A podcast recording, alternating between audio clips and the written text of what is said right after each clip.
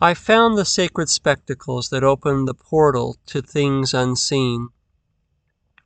And every morning I put them on my nose and stare out at a world reborn. And if you want, I'll conjure you a pair from my sacred imagination. And there, now they're, now they're yours. Just believe that it is so. Believe that things are not what they appear, and you're halfway there. It's your choice. You can keep seeing the world through darkened eyes, or start to believe that there is something more. And if you can imagine a brighter world, if you can refuse to see it as anything less, then you have found the sacred spectacles.